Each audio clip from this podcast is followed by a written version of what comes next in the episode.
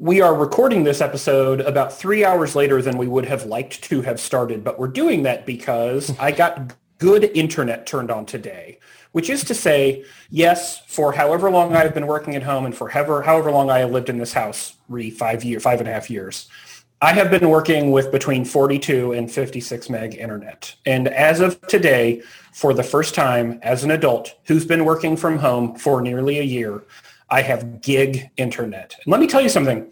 It's interesting to see you people in real time and not spend an entire recording session just panicking while I wait for my internet to drop on this Zoom call. So here is a cheers to the internet. It seems like a real thing, and I think it's gonna make it. So many beers, it's hard to pick all the best moments we are taken with. So now we look back and we all reminisce the memorable ones from the Mix Six. Hey everybody, I'm Caleb. I'm Spencer. And this is the Mix Six, where we drink six beers, have six conversations, rate them on a five-point scale, and occasionally survive uh, existential crisis to the concept of democracy in the nation in which we live. Um, I'm not going to dance around it. Uh, Occasionally. Yeah, just dive in. Uh, not unlike a man in a Viking helmet would dive into. Not a helmet. It was furs. It was like a fucking buffalo. A whole, a whole, a whole garb, we might say. Yeah, a garb. Yeah, yeah. Uh-huh. Yeah. Uh, I was uh, just, just F Y I, producer Ross, my, my uh, objection to his actions didn't really go along with the nomenclature of his headwear. Um, no, was, that's the sole purpose of this episode, to debate what that man was wearing and what we yeah, might really, call I was really headdress. Shooting for like a different critique of his ethos, but yeah. you could... I'm, yeah, I'm role-playing as the commenters. Okay, thanks. Good. We don't have enough of those comments. Producer Ross, take my I, I often think, hey, boy, I wish I had some more of those. You son of a bitch! Just right. We pay you. I don't know. Mm. You're getting you're you're hourly for this. What yeah. are we? Powerful. What stuff. Are we doing here? You get what Powerful you pay for. Stuff. All right. Potent insight from producer Ross. Anyways, we have no pre-party, um, folks. Let's not lie. If twenty twenty-one taught us anything, it's that there are no parties to have pre or post, and so. Uh, we got we got nowhere to go because there's still a pandemic. In fact, in case you weren't following along, it's worse than it's ever been. So we're going to stay right here. We're going to stay right here in our homes for God knows how long. Uh, and in another the meantime, good subtitle for the show. It's, it. It's worse than it's ever been. Worse than it's ever been. Yeah, uh, probably a really bad pandemic in twenty twenty-one. Um, Uh, but we are rating our beers today on a five-point system uh, developed by our one and only Caleb Stokes. So, Caleb, what are we using today to rate and review our beers? Well, again, owing to our habitual tardiness, uh, these were moments from the coup, uh, a rating list I made right after the coup, um, and it had now been three weeks. But I think it holds up, so it's got the t- it survived the test of time. I still stand by this. So, yeah, absolutely. Um, these are moments of watching the coup, rated by... Um, how they would taste as a beer. So a one, which is a moment that you do not want to see, and a beer you do not want to drink. Just guns. I'm over them in general. I don't like looking at them. I don't like thinking about them. Seeing them in pictures, also bad. W- wasn't into it. Um, that's a one beer, just really out. Uh, so a two uh, is the cops and their come on boys attitude. Uh, so the, the cops, uh, pretty two, at the best of times. Uh, but now, uh, being nakedly awful, um, I do get a bit of Schadenfreude in it before I am temporarily reminded that they uh, do still have power over life and death over me. So um, that's like a two experience. Like you get a little bit of, you get a little hint of something enjoyable, but it is quickly snatched away. Um, so a three, which is your baseline, your, your sine waves are canceling each other out. Uh, it's, it's neutral. No-fly list montage videos. Now, here's the thing. I don't think a no-fly list should exist. Hmm. If it has to, and it spends time tackling Karens next to airport Cinnabons. That's right. I'm okay with that. That's a three beer. Like, it could Guilty have been pleasure. Great. Mm-hmm. Uh, it could have been awful. It's mm-hmm. kind of both at the same time, so it's meh. So give me a no-fly list montage. And that one really depends on the music you set it to. Uh, yep. you really, it's really about DJing So it's two variable. It's got to be a three. Now, a four, which is an all-around good, you're getting just positive. Nuking Parler et al. From orbit and uh, having it uh, just become radioactive to the people who are on it. Um, br- brilliant, wonderful. The data leak. Yeah. Could we could we lump under this maybe as, as an umbrella the, the many ways in which the internet has turned on that community? The, the the Parler nuke is probably the case example, but all of the ways in which the internet has now turned itself against that community has been mm, really something to watch. One of yeah. the things I like about it the most is um, someone leaked, like, Parler's looking for a new web hosting because Amazon kicked them off, and people have leaked what their data requirements are for a new web host. And what people are doing now is people are shit-talking the tech spec requirements of Parler because it proves that they're not, like, the people programming it, the technical people behind Parler are incompetent because, like, oh, you don't need that many, you don't need that, you don't need that much RAM and storage. You're like, what the fuck? You don't need all this shit. What the fuck are you talking about? God, these people are, what the fuck is wrong with them? They're a bunch of fucking, like, because um like the best example is that the people who run Pirate Bay, a group of unemployed, alcoholic and drug using uh, uh students, children in some cases, and like unemployable people have managed to evade the wrath of the developed world uh to run their pirate site and of like twenty years yeah for twenty years and like Parler, which is backed by DeVos money, by uh, Eric Prince and like all these other reprehensible people with billions of dollars, can't do it because they they're just they have money but they don't have competence. So, so here's the I, thing yeah it's a four though because it's mm-hmm. the internet, so it's ultimately that's right. not that's real. Right they will have some consequences but it's not going to have a big effect on the real world. They'll just find another eight chan or it'll become sure. sixteen chan or whatever. mm-hmm. you got it you You got to go with real things. Yeah, no, and so here's I, I the know. Thing. But I love that nuance of it. So, yeah, yeah, yeah. So here's that hard five experience, that mm-hmm. that praxis, that materialism we here at the Mix Six love. Um, storming a five experience in the coup, mm-hmm. seeing a guy die during the coup, having the internet say he died by tasing himself in the balls so hard he pissed himself, then slipped on the piss, then fell down a flight of stairs, and then had a heart attack. Knowing the second you hear it that that is not true, it sounds too good to be true, but then seeing meta news stories about the family of the guy who died of just a heart attack during the coup, going on to Snopes dot com to say that he didn't die tasing himself in the ball, a website that they themselves ignored their entire lives in order to become so stupid and queued up that they in turn die in the Capitol being mistaken as tasing themselves in the balls to death. Um, it's just it's just an Ouroboros of stupid. It's so amazing how it eats its tail endlessly, semantically, referentially, um, and that's a five experience. It changes your understanding of beer, uh, just like that changed my understanding language. of political reality. Yeah, and language. I, yeah. I want, like, you know how Mulder had the I want to believe U F O poster? I want a new version of that, of a dude tasting himself in the balls. Like, I want, I we want know to artists believe... that could make that for us. Yeah. Like that, that I want to believe a dude I want died. to believe it is just like a Ben Gar- Garrison political cartoon of a guy mm-hmm. tasting himself in the balls to death. I, I, I don't care what it Snopes says. I, I believe it because I want to believe it. Hey, Therefore, it's true. Stop QAnon. Why can't we do it? Have some yeah, fun. Let That's me exactly let right. me do it for once. I'm tired of being in reality. Fuck it. I want to fucking believe. I Dude, will take a- over the Springfield comptroller office to prove that that man died. Taser balls. Tasering his balls. The evidence is in my local pizza place's basement. Well, I'm going to get a beer, and uh, yeah. at this point, I can only hope it's a five, so we can do all this over again.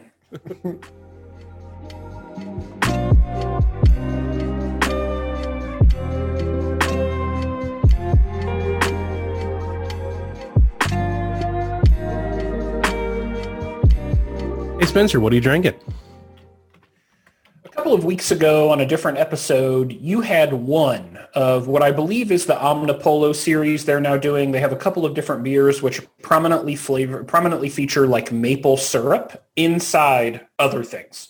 Mm-hmm. And if I remember correctly, you were not a fan. No, it was hell. It was, um, yeah. I believe yeah. you had the raspberry. To use sour. The current rating system, it tasted like a gun in my mouth. Um, right. Yeah. Yeah. Uh, so this yeah. is another of that series. This is Omnipollo's Bianca. Now listen to Thank this. Thank God. I'm glad you get to experience this as well. Yeah. This is a blueberry maple pancake lassi goza. Oh man, I, I'm I'm the one who even likes blueberries. Uh, yeah. You're you're in trouble. Okay. You don't yeah. like blueberries, Spencer? Uh, they have a very specific use case for me, and it is very limited. They're antioxidants. They're super. I don't give a shit. I like oxidants. So I'm, I'm betting that one of those uses isn't what is about to happen. Oh, uh, not at all. I, I can bet smell. In fact, it's quite a very different purpose. Here's what this beer smells like to me, and I don't mean to be so crude on the microphone. I've never done it before. I'll never do it again. But you know, you know when you walk into a room and someone has peed at some point in that room, There's there's a, a, a pungency to the whole thing. The asparagus that's what smell. I'm, that's what I'm getting now mm-hmm. in, in my so I'm so anyways, here we go. Would you get in there, you coward? Buy the ticket, take the ride. All right. Oh man, he took a do sip it. and then like looked do away. Do it. Yeah, it's a tall boy can too. Ever had. I wonder how much disgusting. He, yeah. Oh my god. yeah. Yeah. It's not just me. yeah, that's just poison. It's the worst. It's so gross. It's so many bad parts of so many bad things. It's uh, it's the that worst they didn't part. Recall of that is baffling to me. Like that was oh the intended God. Experience. But, this like is how where, you choose to represent uh, yourself. All right, all right. Where I feel like I would have gills is hot right now, and so that's how I feel about this beer. Um, um, it is the worst part of blueberry for me. Mm-hmm. Um, which is not even really the sour part. It's the like bad tart, like not, not enjoyable mm-hmm. kind of sweet. It's the bad tart. Mm-hmm. So it's got like bad flavored blueberry that sits right on top of a thick crust of artificial maple syrup. Um, so like you've just overdrenched a pancake and now there's no longer a pancake there. The pancake has just become a vehicle for too much, not very good maple syrup. Um, and then on the bottom, it's just sweet. I mean, it's just like overly wrought sugar. Um, mm-hmm. So it's a one, um, in case my description and or response was not accurate enough. I, if you are at the point that we are at, by the way, you know, you're eight hundred plus, nine hundred plus beers deep, and you're just looking to try something you've not tried in a can before, I can tell you this fits that criterion. I have not consumed a beer that tasted like this. Now, I think there are reasons for that. And I certainly hope to not consume more beer that tastes like this. Now, it just so happens I have the other one in this series on tap for a little bit later in this episode. Um, but I would not rec- I mean, I would not recommend enjoying this beer. I don't think you could. So, and he went back. And... I just want to make, yeah, I just want to make sure. Um, okay.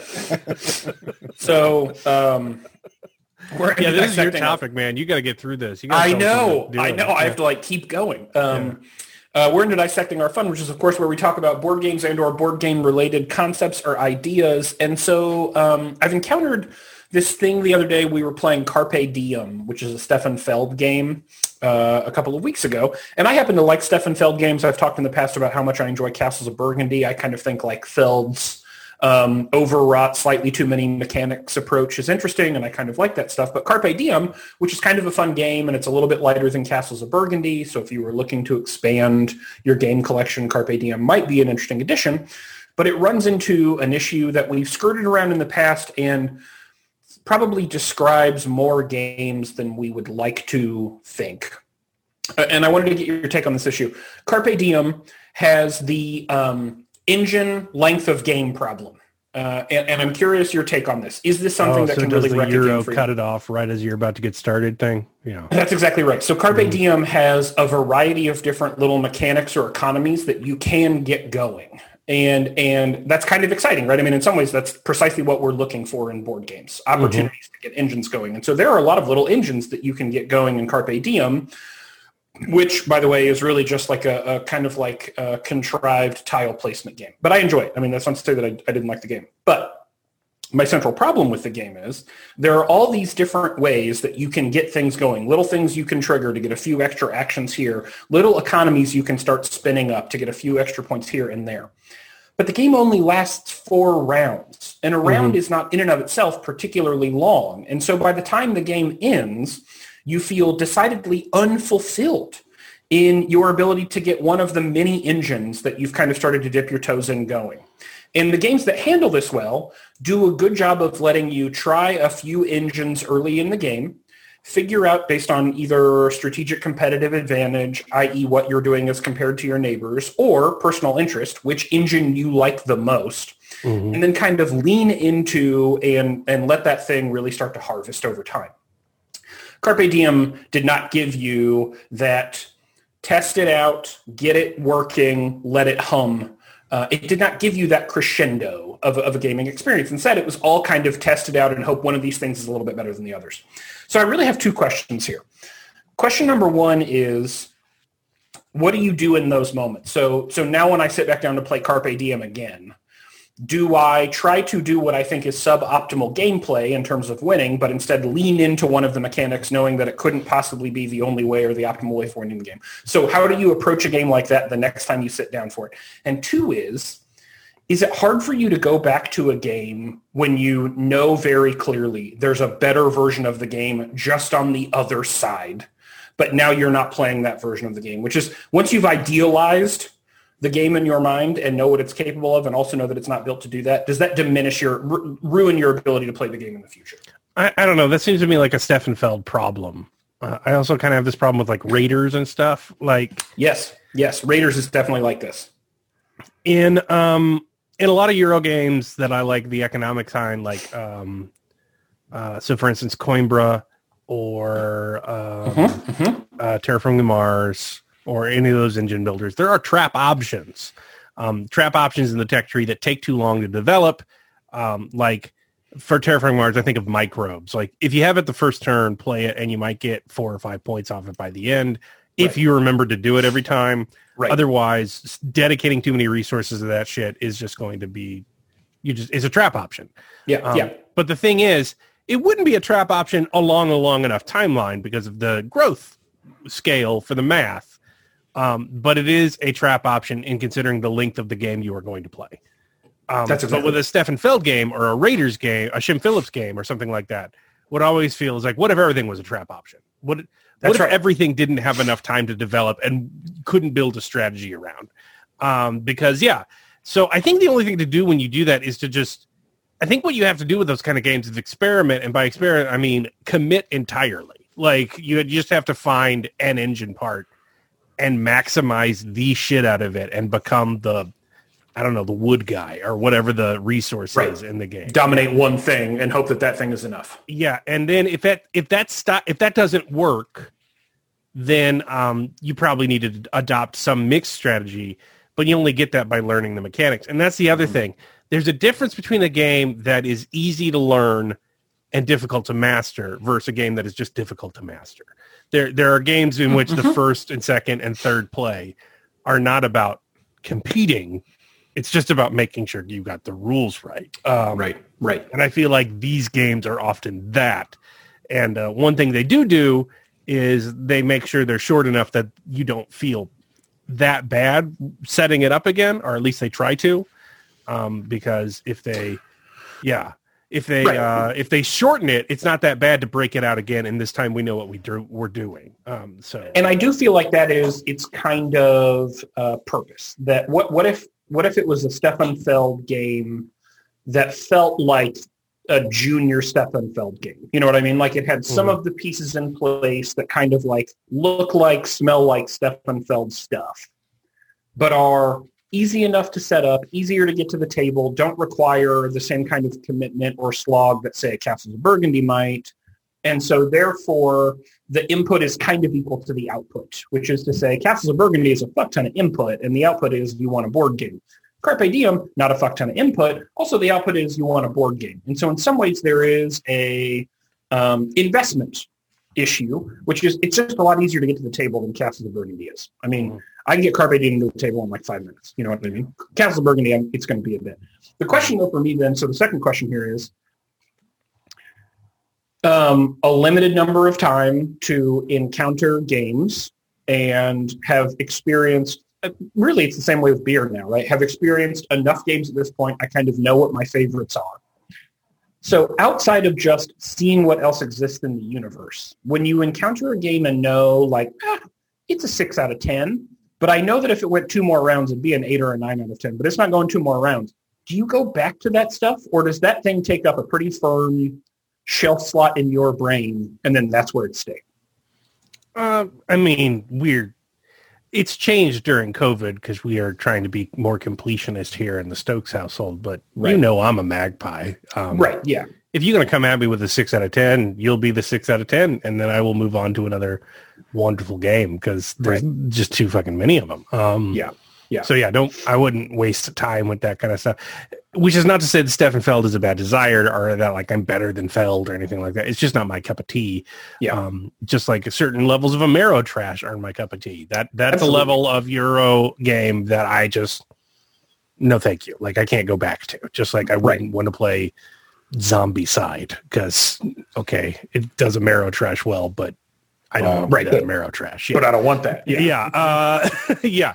So, um, yeah, that that's all I would say about it. I wouldn't mourn it too hard just because, like, you're supposed to like Stefan Feld more. Yeah. It, it, it, uh, I don't know that it was heartbreaking, but it was definitely a little surprising. Uh, and I'm curious, uh, not necessarily about Stefan Feld games, but if anybody listening has other games that are good examples of this, that you feel like the engine is there, but they ne- they don't give you the amount of road you need to get the car going. I'm curious what else people would identify as part and parcel of this problem. And with that, um, Caleb's going to get a beer, and I hope for his sake and for your sake, it is better than the beer that I consumed, and we'll be right back.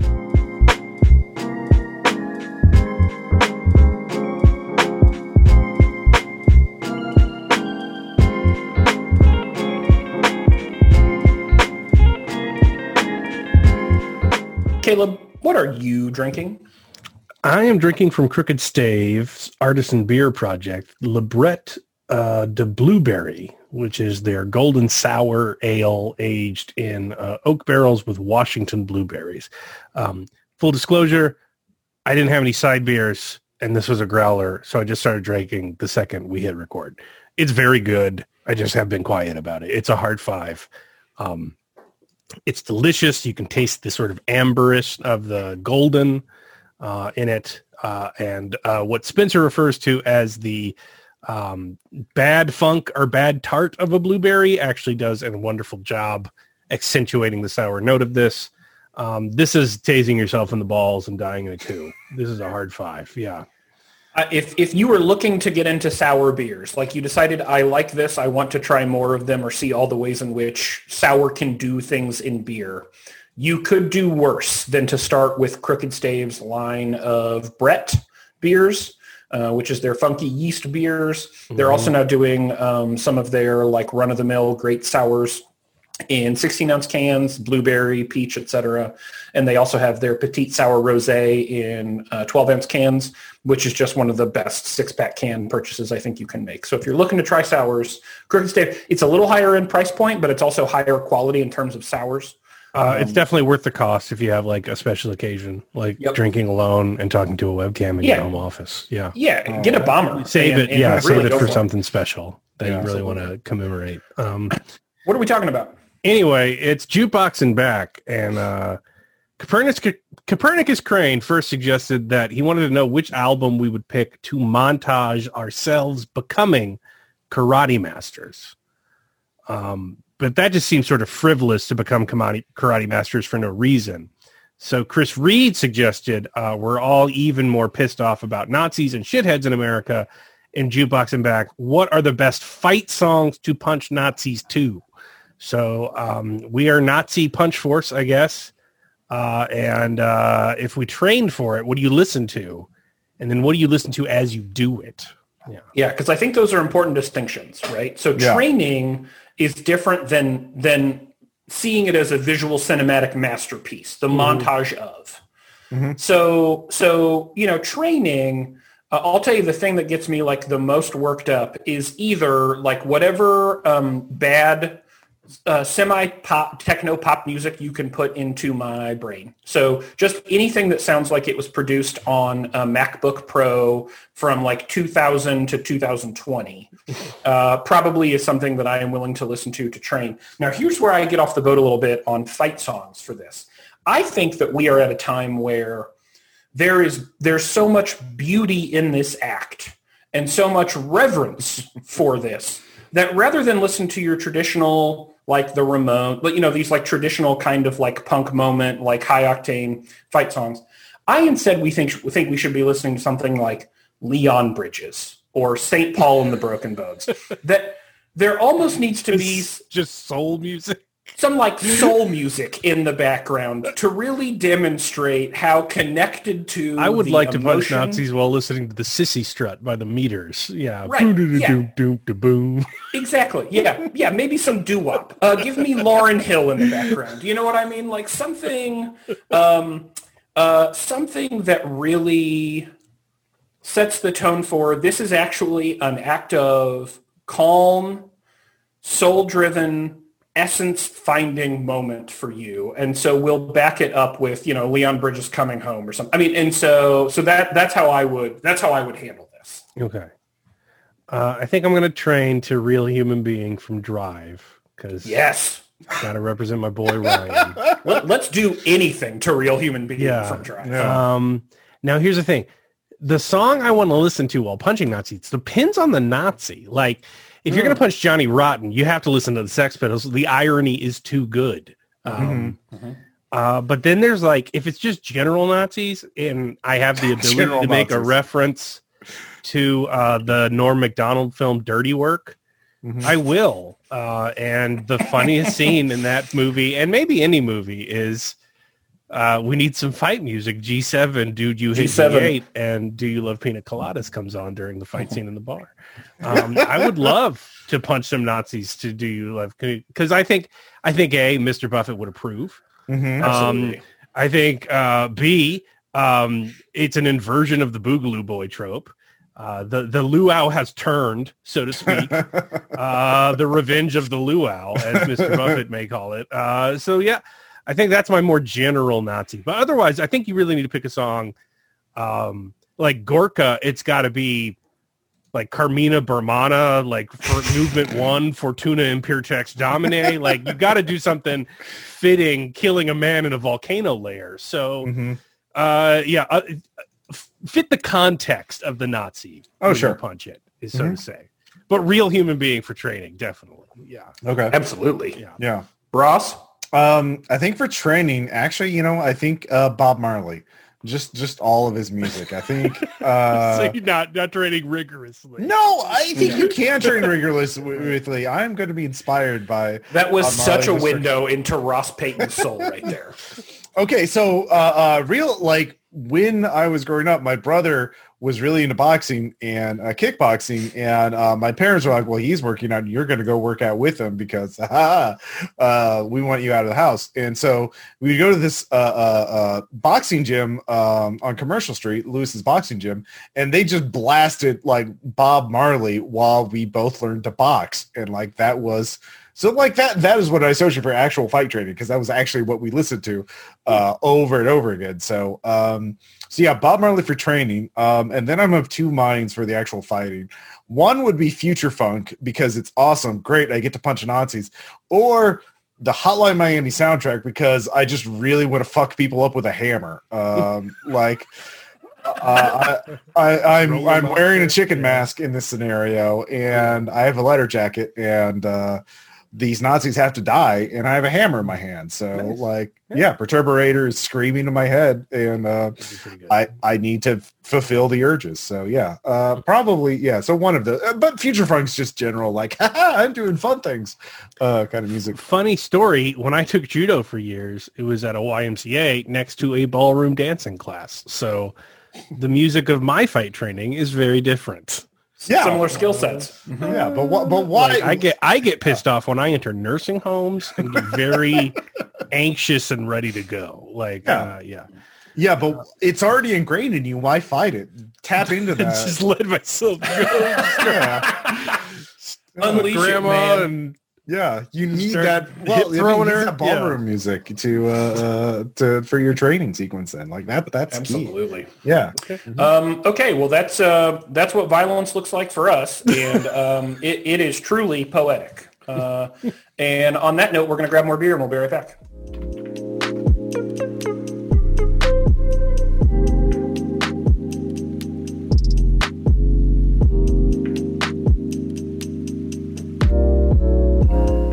Hey, producer Ross, what are you drinking?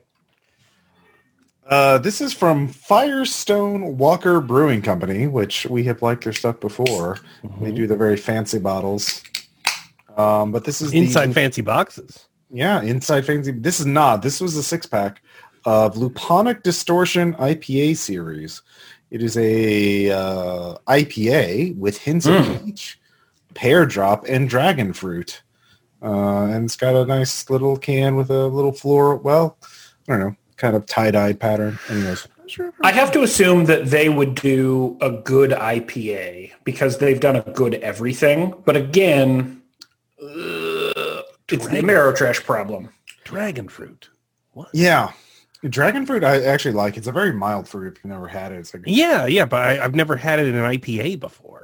I don't really taste it, but dragon fruit, again, is a very mild fruit, so I, I, I don't know if it would stand out. I do I do detect the sort of the, the fruitiness of it, um, and it's sort of like a floral uh, taste. Um, I mean, as I P As go, it's it's pretty nice. It's it's uh, it's very drinkable, very kind of light, medium body, I guess. Um So it, more more Citra than Simcoe hops. Yeah, yeah, more more citrus. Um, it does it doesn't linger. There's no, very little aftertaste. It just kind of like here's a little fruitiness, here's a little well, there's the hops, and then it kind of disappears. So um, cool. Yeah, there's the there's the sweetness to it, but yeah, um, yeah, it's a it's a nice I P A. I'm not gonna give it a four, but I think it deserves a three. Like if you if you like I P As, I'm sure you'd really like. I don't. As a rule, I hate I P As, so this is very right. high by my. Much standard. Like a no-fly list. yeah, much like a fly. If list. I P As have to exist, I mean, it might as well be this one. Yeah. So I mean, mm-hmm. you could do a lot worse than Luponic uh, or, or Firestone. Firestone's yeah, just a they're they're they're a pretty good brewery. Yeah. So far. Uh, cool. Uh, in this segment, we are talking about uh, your number one vote getter. This was a mistake. Um, uh, kind of touches on a question that Sean Wayland asked us. Uh, he said, Biden has talked about how Trump exceeded the worst notions about him, and Trump's own staff is surprised that he actually did it. But is it helpful to read this as emblematic of people waking up to the real world? If even some Sidnerists are being persuaded that fascism is as dangerous as leftists have said all along, how should we respond to them? Um, I think that's a good question. I think the mistake would be to let anyone who is a centrist ever respond to you ever again with an argument from president. Um, just don't allow it. Interrupt them. Instantly they say anything. Um, and uh, before they can, what about, well, what about when you were wrong and you said blah, blah, blah? No, no. What about when you were wrong for a decade? Like, what about when you were wrong and people were warning you and you ignored them constantly? I got a date wrong. You got an ethos wrong, bitch. Like, your ideology is fucked up. Like, um, never allow someone to tell you that, like, you're not allowed to be scared. You're not allowed to be concerned. You're not allowed to be angry because X hasn't happened before. And aren't you just being an alarmist? And other direct quote from the T V show Chernobyl, um, just ignore them. Uh, they no longer deserve to have any voice in public discourse, not to mention with you personally, if you were not dumb enough to be like, oh no, it'll all be fine because it's been fine before. Um, just, you can't let them do it because they will, because it's comfier there. It's, it's much comfier there to be like, well, I'm sure cooler heads will prevail. Okay. Mm-hmm. Yeah, we got tons of evidence for that. Just keep keep on going. Yeah, th- this one's this one's so tricky for me because on the one hand, I think there is um, definitely some sentiment uh, that is like dunk on them, uh, like that's what you do now, um, and if there ever was a time to dunk on them.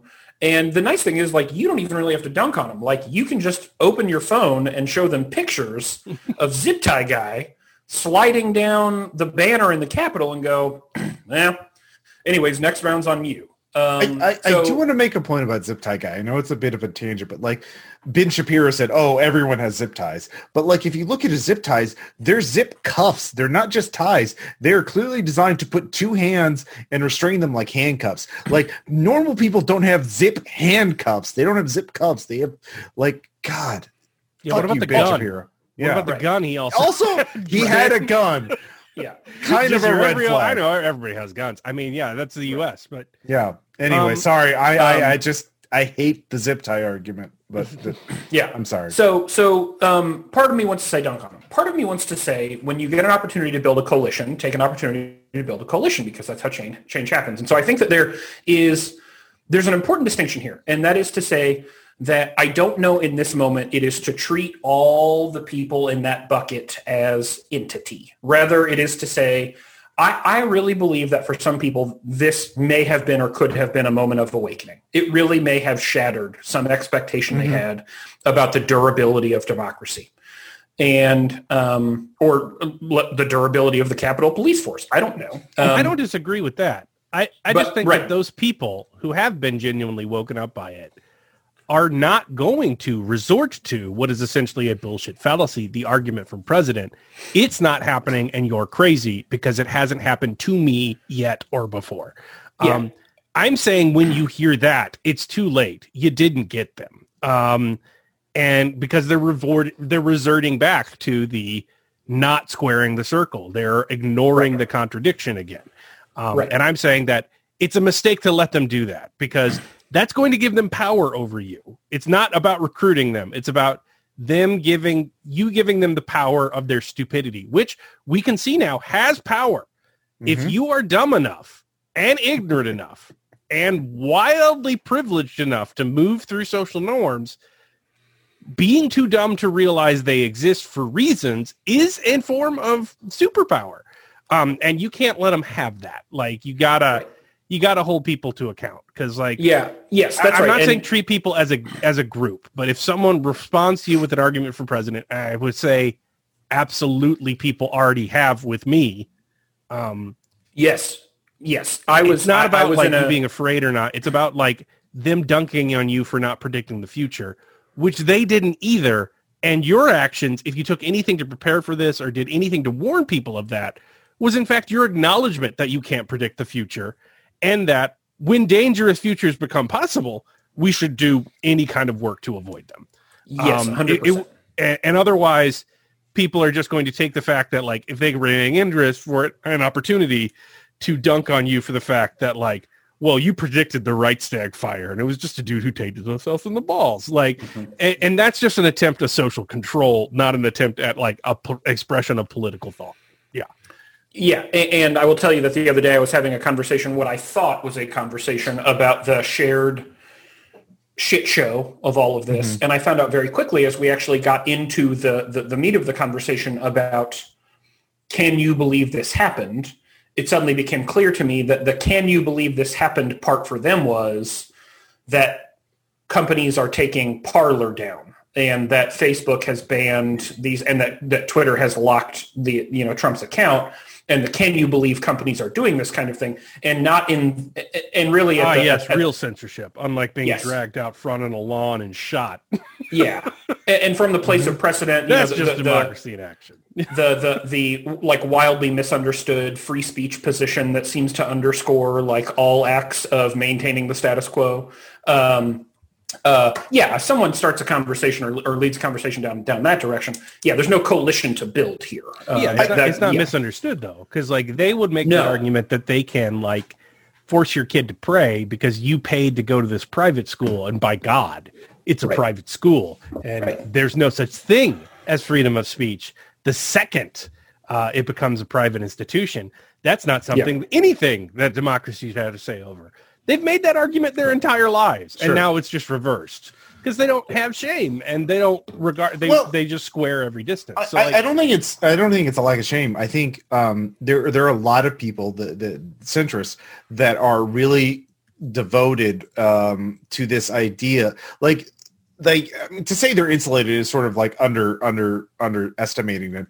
They're really basically they they really do believe that they live in a world where it, like this is what society's told them, this is the way things are going to be, and that's that's it. They're, like the idea that external Idealism. events that external Ideas reality material reality yeah well it's like that there there's an external reality that can overwhelm their ideology, their political system is impossible. This is the end of history. We live in, this is the way things are, and that's that's just it. And the idea that like this entire system, there could be the, the idea of upheaval. Upheaval is a thing of the past. Like the idea that there could be an asteroid that strikes the Earth and wipes everything out, that th- that their entire political system could be overthrown, um, is is utterly alien and repugnant to them and impossible. Like they they literally cannot conceive of it because it's not within their. It's uh, an outside con- context problem for them because they've been, the system has basically encouraged people to think like that, like that this is the way things are and this is the way things are going to be for the rest of time. And um, it's just a lack, and they like that. It's addictive. It's it's comforting. Um, yeah, but, but that's my argument. Yeah. If you're still saying that shit after one six, the- you're not coming out of that. Like no, I, I that's some people being, like they're going to be stealing your T V to pawn it. For no, because there there will there will be like, things worse than one six in some time in the future. I know, so. And that's not going to get them either. I think no, this I think is, I, it'll I don't get know, a percentage man. of them. It'll get, it won't get all of them, but like a growing percentage of them will be will be rudely awakened. But like. There will always be there. It's never going to get one hundred percent, but some of them will always believe that. But yeah, I don't think it's an absolute. Yeah, it's a spectrum. I, I, I do think there has been a. Um, um, I do think the events, particularly of the last, call it four months, have been uh, slow and steady de-chunking, maybe mm-hmm. of the Trump iceberg. Uh, and I think that one six was another de-chunking point to to, to your oh, sure. to your point, Caleb. Part of me wonders, like, how much farther would things have to go for another chunk to get lobbed off that didn't already occur on one six? But, but, but Russ, I don't know that you're totally off the boat here. I'm not sure that things don't go a lot farther on one twenty, for example, on Inauguration mm-hmm. Day. And, and again, this goes back to, at this point, and I said this in the hot takes we've recorded on the coup, insurrection, call it what you want, um, we're past the point of prediction. Uh, I used to think I couldn't be shocked. Now I only expect to be shocked, and I don't know what shock's going to look like anymore. Predict appointment. And so, yeah. yeah, right, yeah, that's right. And so, so I don't know. Um, uh, I will say this: um, uh, it is time for another beer, and I'm about to get this other Bianca series thing. And speaking of no, no longer being do shocked, tune. no, don't don't do two in an episode. Let's take yeah. a vote. Should I do two in an episode, or should no, I save we're not one that for black another? Pilled? We're, yes, you know, when, I'm. I'm pretty. I'm pretty sad, but I'm not two Biancas in an episode sad. Like, yeah, yeah.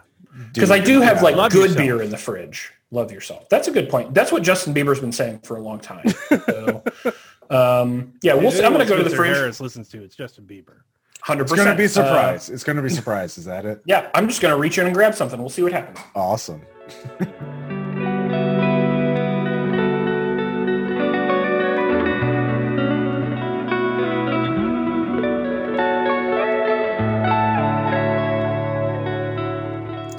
Hey, Spencer, this is a very Cooberry episode.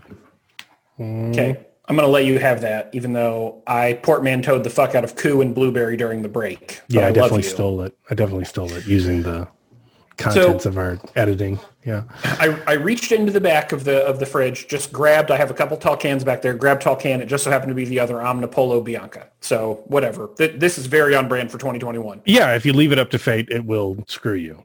It got if me you don't, square it's still in the probably you know what. Gonna screw you. Yeah, it's exactly. It tased me square in the balls. So, anyways, this is the Omnipollo Bianca Blueberry Maple Chocolate Peanut Butter Pancake Lassi Goza.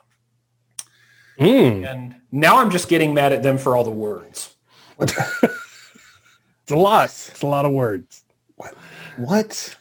And again, I get the smell of not good. So I'm excited to jump back into this giant can. Also, these are not cheap cans of beer, by the way. I think these are like thirteen dollars pulls. Wow. So wait, you bought that as a single can? I did. Yeah. Wow. Well, that's you did lossy. Too. We bought it. We oh. bought it as a podcast, so oh. we all contributed to this.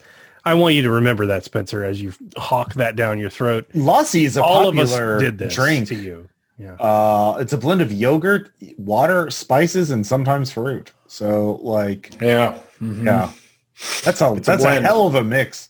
You're just throwing everything in there, like, it's, yeah. For the love of God, and it tastes like it. That. It's a one, people.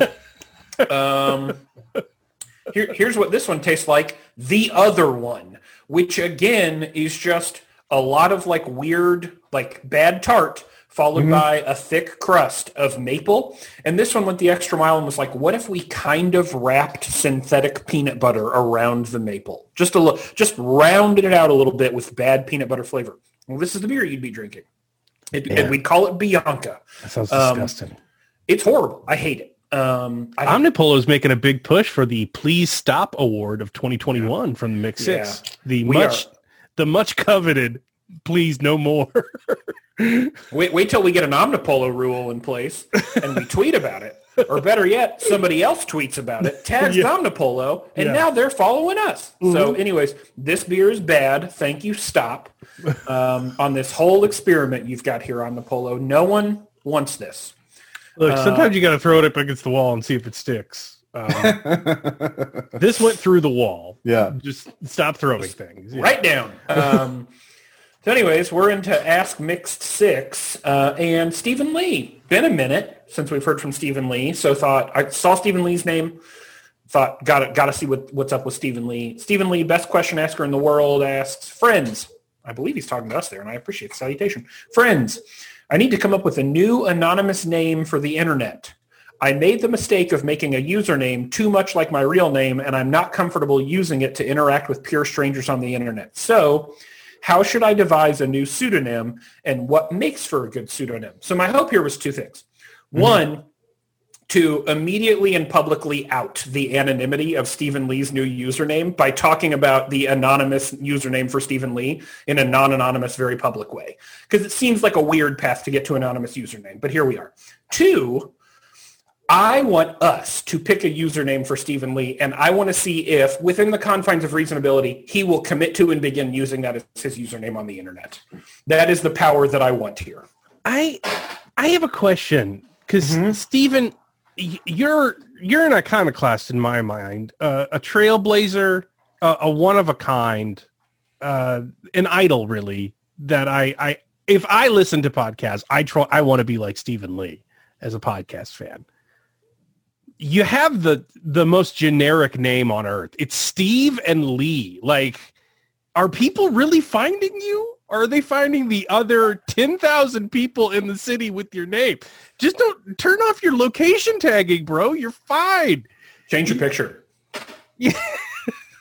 like, just be a, just just be a different, just a picture of someone else and still be Stephen Lee. And yeah. you have anonymized yourself to the nines. If your name was anonymous, there would be less people named the same as you than if you were named Stephen Lee.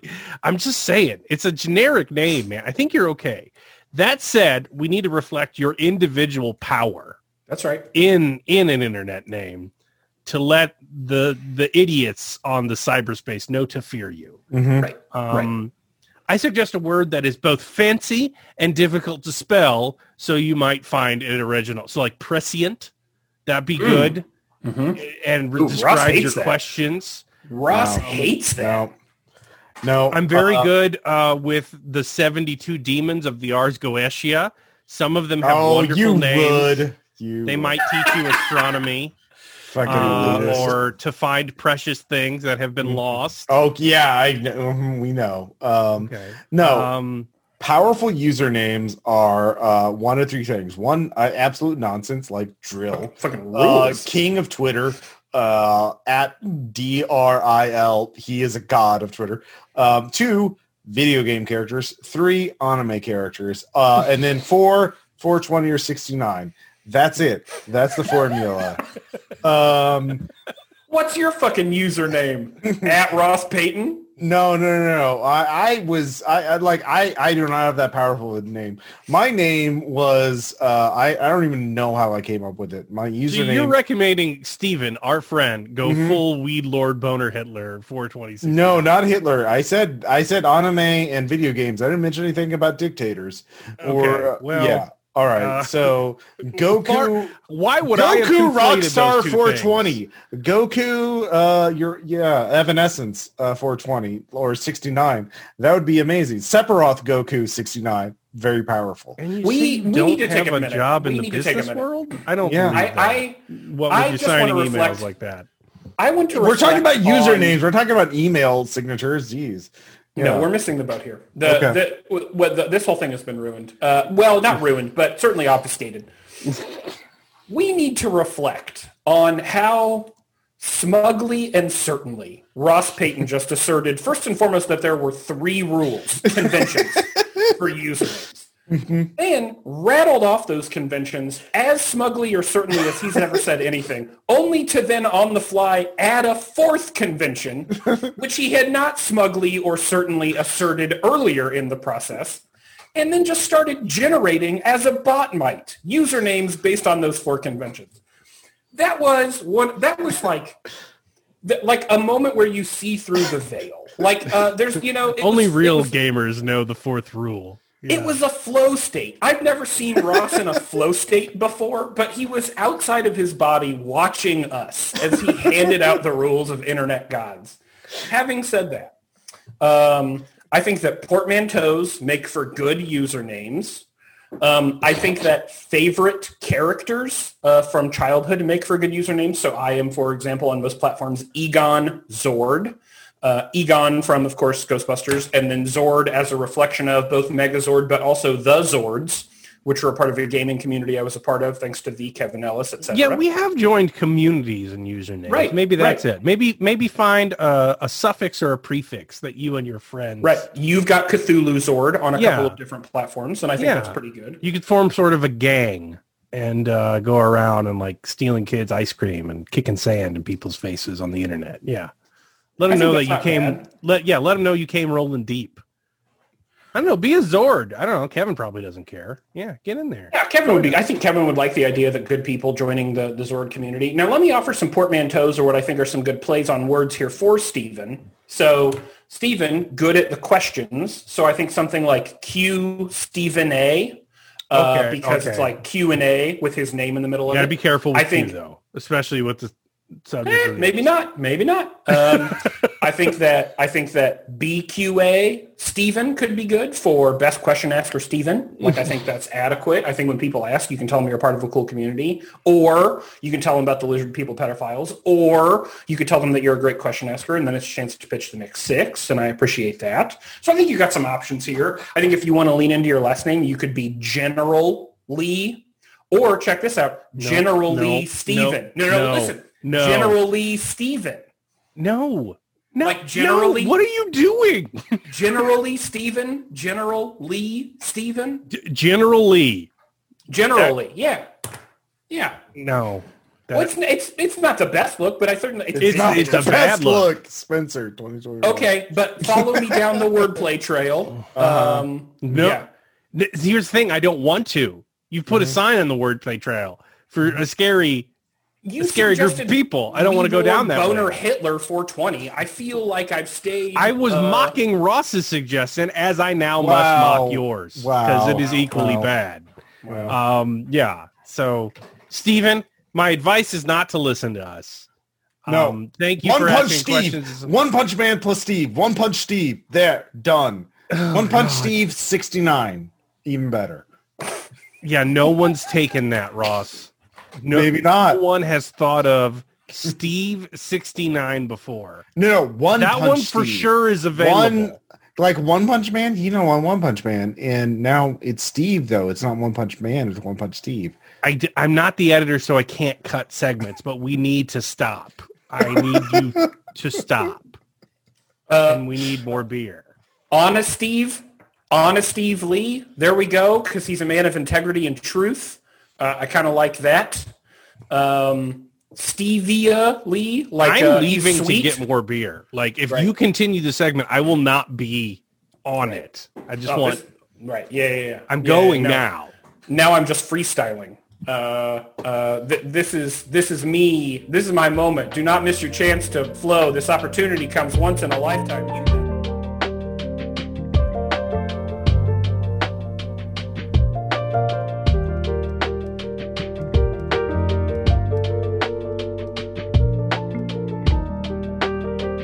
Caleb, what are you drinking?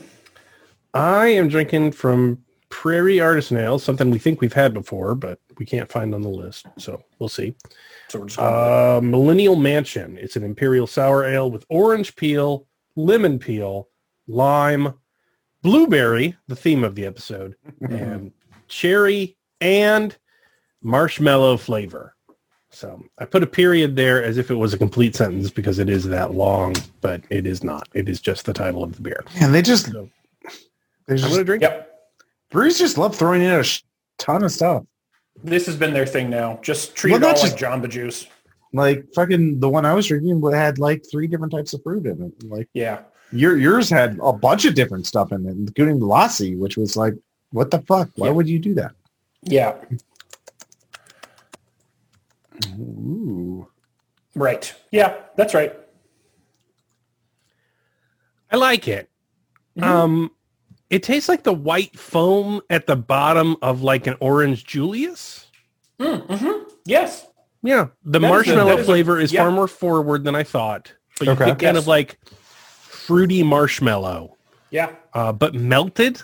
Um Do you know what I liked about it? I had it a few weeks ago. I liked that it didn't just taste like flair with something else in it. Like yes. it actually had a decidedly different flavor yeah.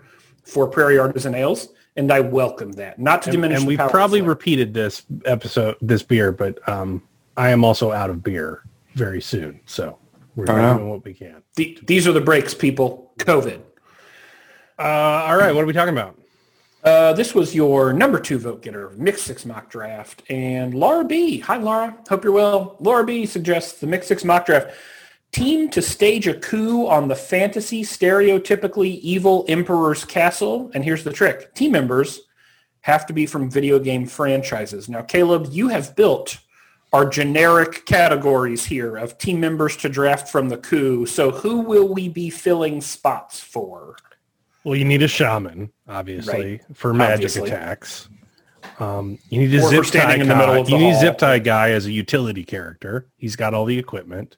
Right. Um, you need a desk idiot for like a short of like devil may care Han Solo character um, to, you know, sit at Nancy Pelosi's desk for uh, and then get arrested. And then you also need um, a woman who doesn't know where she is because she's got like a River Tam energy. She's like, Grandma that is confused is about to go off. So you really need some video game characters that can fit these archetypes if you want to succeed, mm-hmm. as well as the uh, quote-unquote patriots of uh, the coup that we've been talking about this episode. So, um, yeah, who who wants to go first? I don't have a die nearby. I'll go first. Look at me go. Get in there. See that? Just reach out and grab it. Yeah, uh, yeah. I'm going to start at the top. It, it's in, it's in the air. Just you see, just take it. Yeah. Uh huh. This is me. You can't see me, but I'm just grabbing stuff out of the air now as if to illustrate my approach to this mock draft. So uh, I'll start with the shaman character, uh, or in this case, a reference to the actual human walking around the halls of the Capitol as if dressed as a shaman. Um, mm-hmm. And in this instance, I've thought back to one of my most favorite video game franchises um, that I've not encountered in years. And as I was thinking about this mock draft and I got to think about this character, I got almost lo- lo- longing feelings for this. Um, it is Aku Aku. Uh, Aku Aku is the voodoo mask uh, from Crash Bandicoot uh, that just kind of floats off in space and kind of guides you around and doesn't actually do all that much for you, but is like around all of the time and makes a bunch of like nonsensical noises and occasionally has some nonsensical things to say to you as if they're giving you direction. But in reality, the game is giving you direction because it's a platformer. So, Aku, so you Aku want something just to just eat, simmer, eat scenery in an image. Basically. That's exactly right. Yeah. And okay. and have the kind of faux importance or power that someone who might dress like that and do that kind of thing would do. So the shaman's sort of like a waypoint. Yeah. Uh, a rally point. Okay, that makes sense. Yeah, yeah. Um, my shaman, I went in a different direction. I went with Kratos from God of War. So here's the thing. The more toxically masculine and anarcho-primitivist you can make that class, the funnier and better it would be. Like, um, the the the fact that that idiot was not covered in the ashes of his dead family and swinging around uh, foam chaos blades that he picked up at uh, Toys R Us when it closed down is a tragedy, really. It's just a missed comedic opportunity. Um, so if you're going to pick from video game characters, you got to get Kratos in there. Yeah. Uh, you know, defending his boy. Uh, yeah. I like, I like the idea too, because there is a sense of, of almost overly wrought faux masculinity at the heart of all of that. Oh yeah. Um, mm-hmm. And you don't mm-hmm. get better than Kratos. Yeah. Both actions. Right. Mm-hmm. Yeah, yeah. Yeah. Yeah. Okay. Who are we going? Oh yeah. Russ. Um, for my shaman, Um, I was thinking two, but um, I think I've narrowed it down. So my first thought was actually the wizard from Gauntlet. Um, he needs food badly. Um, and uh, but, you know, now that I think about it, he doesn't bring a lot else to the table. You know who'd bring a lot more to the table? Shang Tsung. Um, he's a wizard. He has magic. He's very shamanic in that regards, and he can literally change to be whoever he needs to be. He can get past guards. He can uh, uh, he can be the guards. Uh, he he has a lot. He brings a lot to the table. Also, his motivations are pretty clear. He wants to take over. He wants to be in control. So I think he'd be really motivated. He would to, also uh, get along with everyone because he doesn't see race. Because he can be any race. That's true. Uh, by stealing the soul of his enemy. You know what? Soul yeah. Thief. Yeah. No big deal. Mm-hmm. Uh, Caleb, uh, snake draft. Who are we drafting next? Uh, zip tie guy is going to be Doom Guy. You need someone with roughly that much inventory space mm-hmm. when um, one guy is dressed for war and he's leading an army of people that are probably wearing Crocs. Mm-hmm. Um, you're really going to need maximum inventory carrying capacity. So it's got to be Doom Guy. Because there are no pockets on that little green armor, and yet he's got fourteen guns in there, um, yeah. which is still not enough. Because, again, I cannot stress how woefully unprepared everyone was. But if uh, you you really need maximum inventory, um, yeah, it's only because like Skyrim or like a Fallout character uh, probably would not engage in this kind of behavior. Uh, yeah, but you just maximize your inventory capacity. Yeah.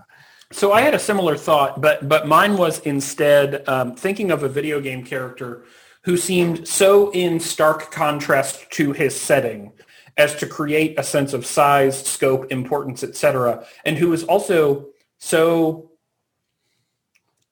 ego-driven and bloviating as to be annoying by simply being himself. And so I've chosen Duke Nukem. Um, Uh, he feels like the kind of person who would have the gall to do something like that and and and bring that kind of energy and equipment mm-hmm. to the United States Capitol and appear so in juxtaposition to the world around him. Mm-hmm. And he also feels like the kind of guy who would then go talk about it at a strip club very loudly um, mm-hmm. while trying to get women to take their clothes off. So yep. Yeah, Duke Nukem. Yeah. Ross? Um, I was actually thinking similar uh, F P S protagonist, a white dude who doesn't say a lot and shoots a lot of people and is really good with like inventory items. So I was actually going to say Gordon Freeman. Um, oh no, not yeah. I know uh, he's a physicist, Ross. We can't have lost Gordon. I'm I'm sorry, Caleb. That was my that was my first instinct. Uh, uh, the okay, my backup choice was the Minecraft guy, uh, Steve, the Minecrafter, because again. Okay. Well, Mojang would support that entirely, so that makes sense. Okay. All right. Yeah. But like someone who is good with weapons and probably has access to crafting menus. Um, so yeah, that, that, that, that's what I'm thinking. Um, yeah. Importantly has access to those. Um, okay. Let's just move down the list. Uh, let's go with Desk Idiot. Um, and I think that's the registered birth certificate name for this gentleman, but if not, um, here's the video game character I've chosen.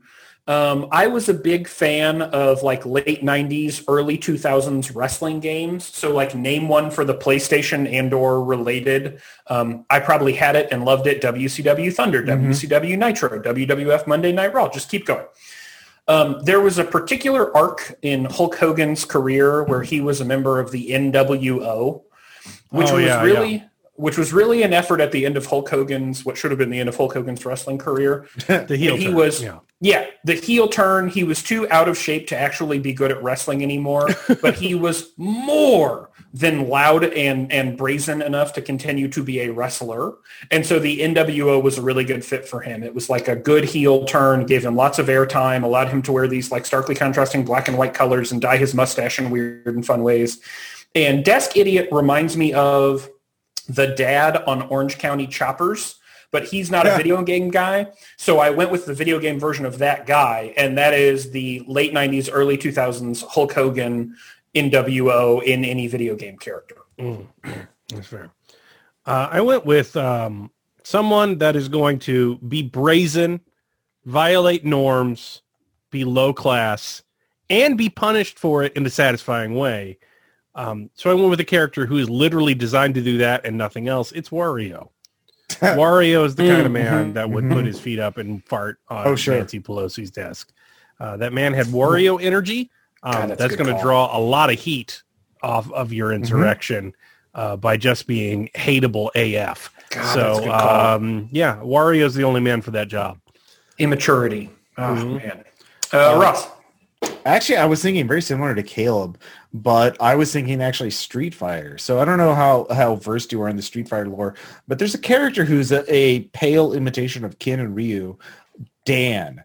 Dan wears a pink uh, outfit and is just shittier than Ken and Ryu in every single way. And he's he, he's a joke character. Like, he is purposely made worse. Like that joke from... Um, Uh, that movie, we trained him wrong on purpose uh, as a joke. Like, that's Dan as a character. So, like, Dan um, is basically that guy. And so very, very strong Dan energy there. Yeah. Big Dan energy, B D E. Uh, last one, grandma slash lady who doesn't know where she is. Caleb, you're up first. Uh, so this is the person that wandered in there by mistake mm-hmm. and doesn't know what's happening. It's Kirby. Um, Kirby is confused. Uh, he just saw the crowd running and he thought there were snacks because someone lied to him in the back. Uh, someone gave him an American flag. He's just happy to be on camera. Uh, Kirby has, endlessly. Yeah, Kirby has wandered into the wrong place at the wrong time. Yeah, mm-hmm. that's, that's mm-hmm. mine. I tried to think of a video game character who would wander around and, and look clueless. Not because they were, in fact, clueless, but rather because they could not understand what was because going on. Because they were suffering dementia. And so I thought, what video game character would be put in that position and would struggle to comprehend the levels of stupidity happening in that moment, and so therefore would look aimless when they were, in fact, attempting to seek meaning? And so I've chosen Samus from Metroid, who would be so shocked that this is what all of this was about upon arriving here, mm-hmm. and and is so used to fighting highly skilled, highly trained, mechanized, weaponized aliens to then land in what we perceive of as a battle situation and to find a bunch of people walking around in vests wearing hats that say Make America Great Again and taking selfies in front of statues. It would have the appearance of haplessness or aimlessness, but it instead would just be shock and confusion. Mm-hmm. Producer okay. Ross. Um, so I just sent you a link um, to, this is a character from upcoming, I'm going to take a bold stance. This is a character from upcoming video game from Resident Evil eight, which is not out yet, but there is a very tall lady in that game who is apparently a vampire. She's like ten feet tall and I'm just, she, she does, and she's evil. She's a vampire and she, so I'm just guessing, you know, evil motives or whatever, but yeah, like her, she, we don't know what her motives are. We don't know even her name, but she's there for some reason. She's there for all that uh, social. So you want a bi- sort of titan to, yeah. to be involved. Okay. Yeah. Um, a very large lady. Okay. She is very tall. And she also has claws for hands, apparently. So. And would look even larger standing next to Kirby, for example. Oh, yeah, exactly. Quite yeah. Laurel and Hardy rather quickly. What, what yeah. a scene we've... But the internet is very thirsty for her. So, you know, like, the, we got that viral marketing. So we got that going for us. Yeah. In ter- the internet, the internet, ProPublica is certainly thirsty for these people. So, um, um, yeah, Be- Bellingcat, the F B I, exactly right. certain yeah, unmarked vans, a lot of um, artists, yeah. a lot of people with yeah. uh, DeviantArt accounts. Um, it's fun. yeah. yeah. Uh, hey, uh, don't forget you can always vote for your favorite Mixed Six Mock Draft team, hashtag Team Caleb, hashtag Team Ross, or hashtag Team Spencer. And on that note, we've got one beer left, and we'll be right back for Drunk Enough.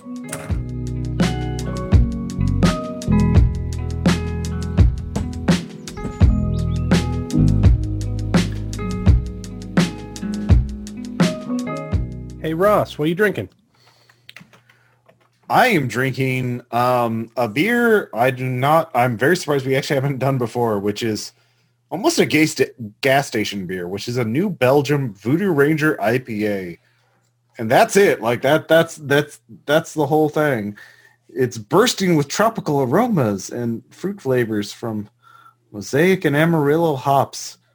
It's, it's not. It, Yeah, yeah, it's, it's not. It, it very. It, it is like the the gas station I P A. Uh, Sierra Nevada used to be like gas station I P A to me. Like you could find it pretty much everywhere. It was one Ugh. of the few like Big Run. Yep, yep. Ugh. That's right. That What's is the it appropriate again? Response. Like again, um, it's cops, cops. Yeah, like yeah. This yeah. That makes sense for Voodoo Ranger. Um, it's not the worst. Like if you like I P As, probably about as common and about as welcome. Yeah. Yeah. Like it's not undrinkable. I'll probably drink some of, more of this, but like, it, God, it's just, it's just hops and like they kind of linger for a bit and like, I don't really. Look, I'll say that you you know exactly what you're getting when you open that beer. Like it yeah. doesn't do anything it's not supposed to do. Mm-hmm. It is it is the thing that like you would find in every cooler at your friend's party on a rooftop from like two thousand fifteen to two thousand twenty. So um, yeah. yeah, I appreciate New Belgium. They've done a good job of making craft beer, and mm-hmm. I use that kind of loosely accessible. Some of their beer I actually think is pretty good. fifteen fifty-four is a beer that I happen to like. But by and large, no thank you to that stuff. Yeah. Yeah, it's just just basic. It's not it's not that even that exciting. It's not even that bad. It's it, I mean, it's bad, but it's not like horrible. You know what I mean? It's just mm-hmm. it's just right. Yeah. Yeah. It's just, I, I can't be mad at it for being exactly what it is. Yeah. Um, I just don't like what it is. Yeah. Um, yeah. Um, hey, we're into Drunk Enough. And uh, not to belabor the act of sedition which occurred um, and our uh, incoherent and sad thoughts about it, uh, but instead to talk about what, if anything, has brought you through. In Drunk Enough, I have this question for you. So here we are. And um, the thing happened. And now there is still a need to, like, wake up and keep going and tell yourself that things matter and that there's something like order or something um, more essential and binding to this community, this social contract that still exists, and it is all important, and therefore we should just continue to trudge ahead. And some days that takes less of an intentional act. It's easier, I'm more naturally rosy or whatever, and other days it takes a very intentional act for me to feel like there is some communal pull here which I ought still aspire to, um, and kind of keeps me moving. And so I'm curious, uh, in the interceding twelve days since one six, what, if anything, have y'all been using as a tool, a story, a narrative, a trick, a strategy to keep on keeping on, to keep moving, to to uh, get through the bullshit, to that you would call a ray of light? Um, I don't know. I'm out of metaphors. Um, sure. Oh, honestly, I didn't start with that many, so it was a short list. But what, what if anything, are you using as a tether here to the future? Mm-hmm. Well, why don't you help us out with what you're doing first? Because when you came to me looking for the the light at the end of the rainbow or something, did mm-hmm. what did you imagine? How do you right. imagine this going down? Like, yeah. yeah. Um, but I mean, for I can you, talk about I'm this. interested to hear, so I yeah, can avoid right. talking about those things. Right. So yeah, what I will, going on? I will admit that uh, when I thought I'm going to ask Ross and Caleb for a pro-optimism approach to anything that has happened in the last twelve days. It, oh, it's a little bit, but no, it's I mean, a little bit I'm like the point yeah. in the zombie movie where you're like, I don't know, can we hit him with a can of paint? Uh, where you're just looking for anything that may exist in the world that you might be able to, but, mm-hmm. um, uh, but I am curious. I mean, I have done a few things, or I've tried mm-hmm. a few things. I will admit that over the last twelve days, I have actively tried on, so to speak, different strategies at different times to see if like this makes me feel better or worse. But Ross was ready to jump in. So Ross, I'm curious yeah. what you've been doing. So, um, for one thing, it didn't like actually disturb me that much because it it's just like I, I have been following this sort of shit pretty closely. And so I was like, yeah, no, that makes sense. Like that was my first reaction. It's like, yeah, yeah, yeah, I could see that. This was this was not a big surprise. Um, so it wasn't like like my worldview was up up thro- was th- like there was not a great upheaval in my worldview. Um So um, for me, obviously, like, uh, but I mean, there there was some like, oh, mm, that's not great. That's not a, that's not a great look for all, the world for for for everything. Um, one thing obviously was uh, talking to friends uh, online, uh, talking to Maddie, of course, knowing that you know, um, I hopefully, uh, ideally. that Maddie will be moving here and, you know, I'll be reuni- reunited uh, and, and getting married this year. So like that, that's been like a rock uh, of stability. Um, another thing has just been like comforting trash. Uh, and by that, I mean media, uh, uh, you know, movies, uh, T V and video games.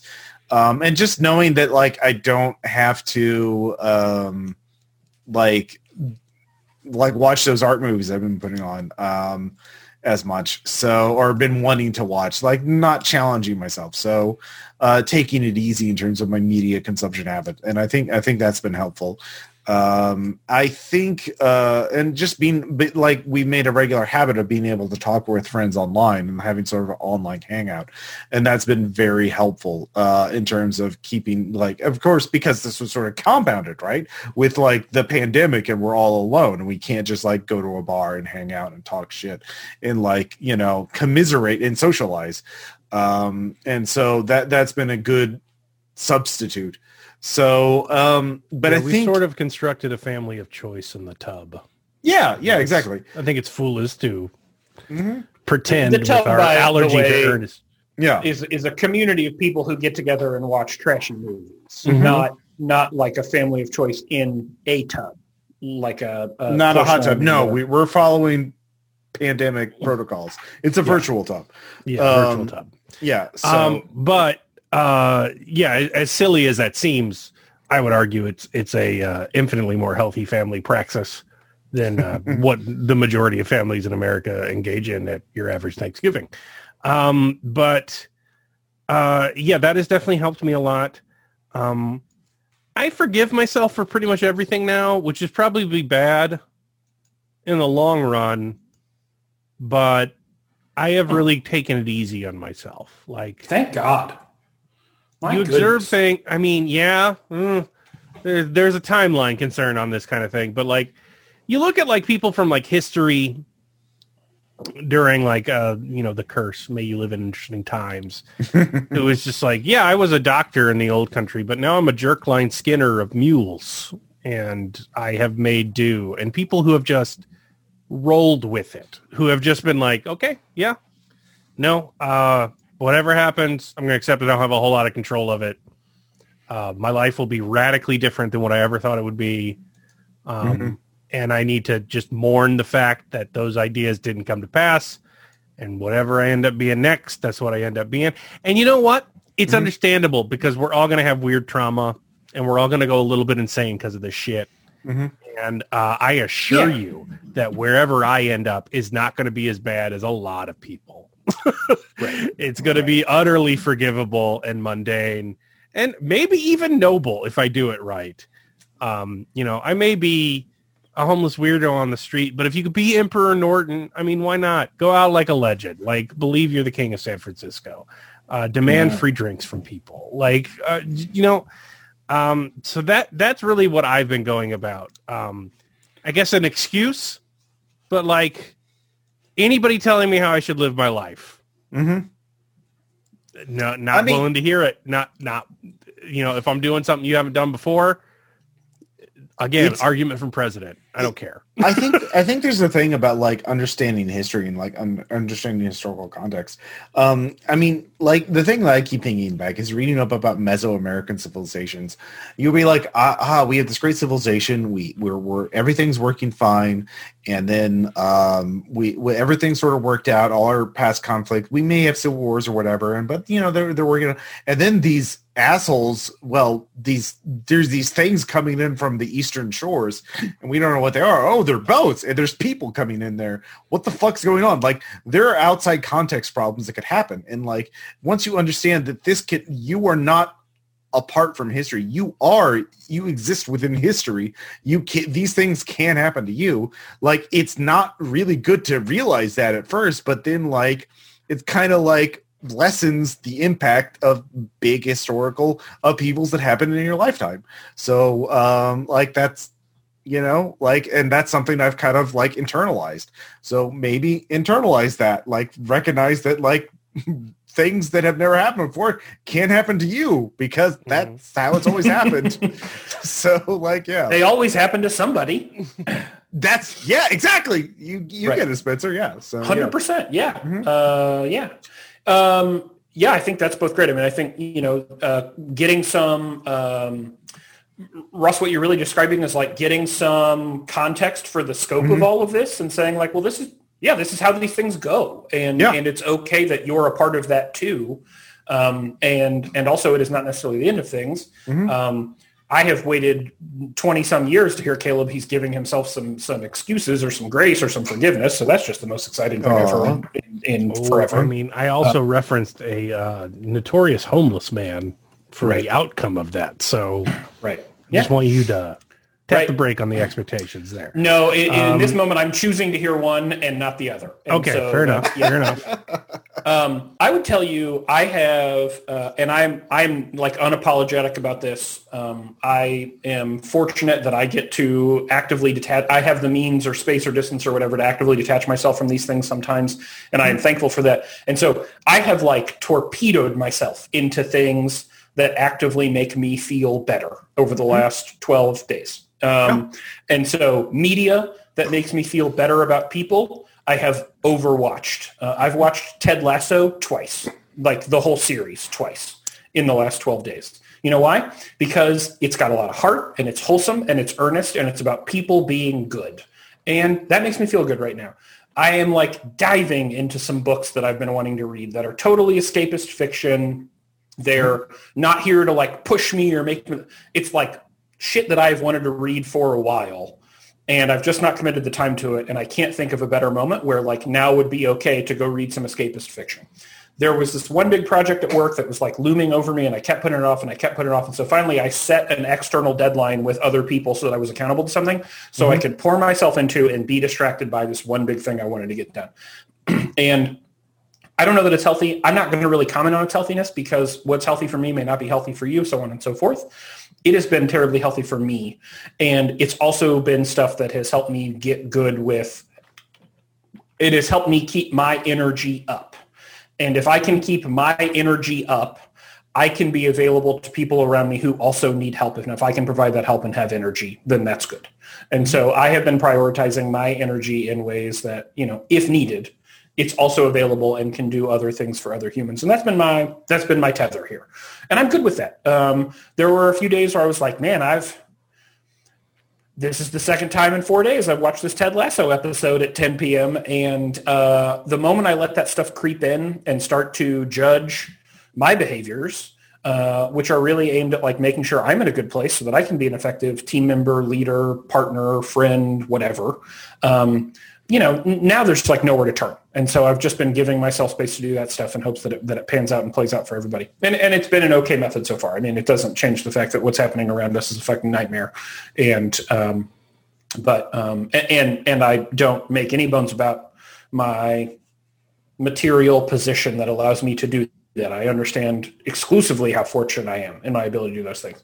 That doesn't mean I'm not going to take the opportunity in this moment. So, mm-hmm. uh, whatever you're doing, we hope you're finding something um, that is kind of helping you trudge along, because some days trudging feels like a big win in and of itself. Um, and we hope that this podcast can continue to be a part of your regimen uh, if it if it helps you feel a little bit better about whatever you've got going on in your day. And thank you so much for taking the time to listen to this episode. Don't forget to find us on all of your major streaming and social channels.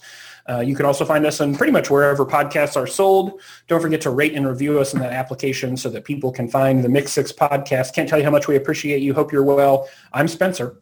I'm Caleb. We'll talk to you next time.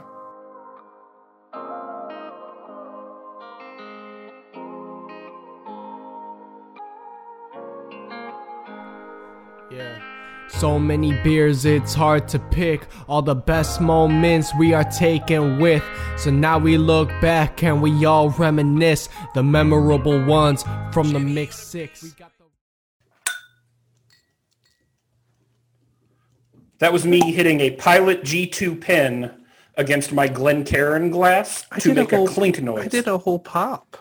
I did a clink from my glass to my my water glass to my Blue Moon bottle. Oh no, did my pop filter get the champagne pop?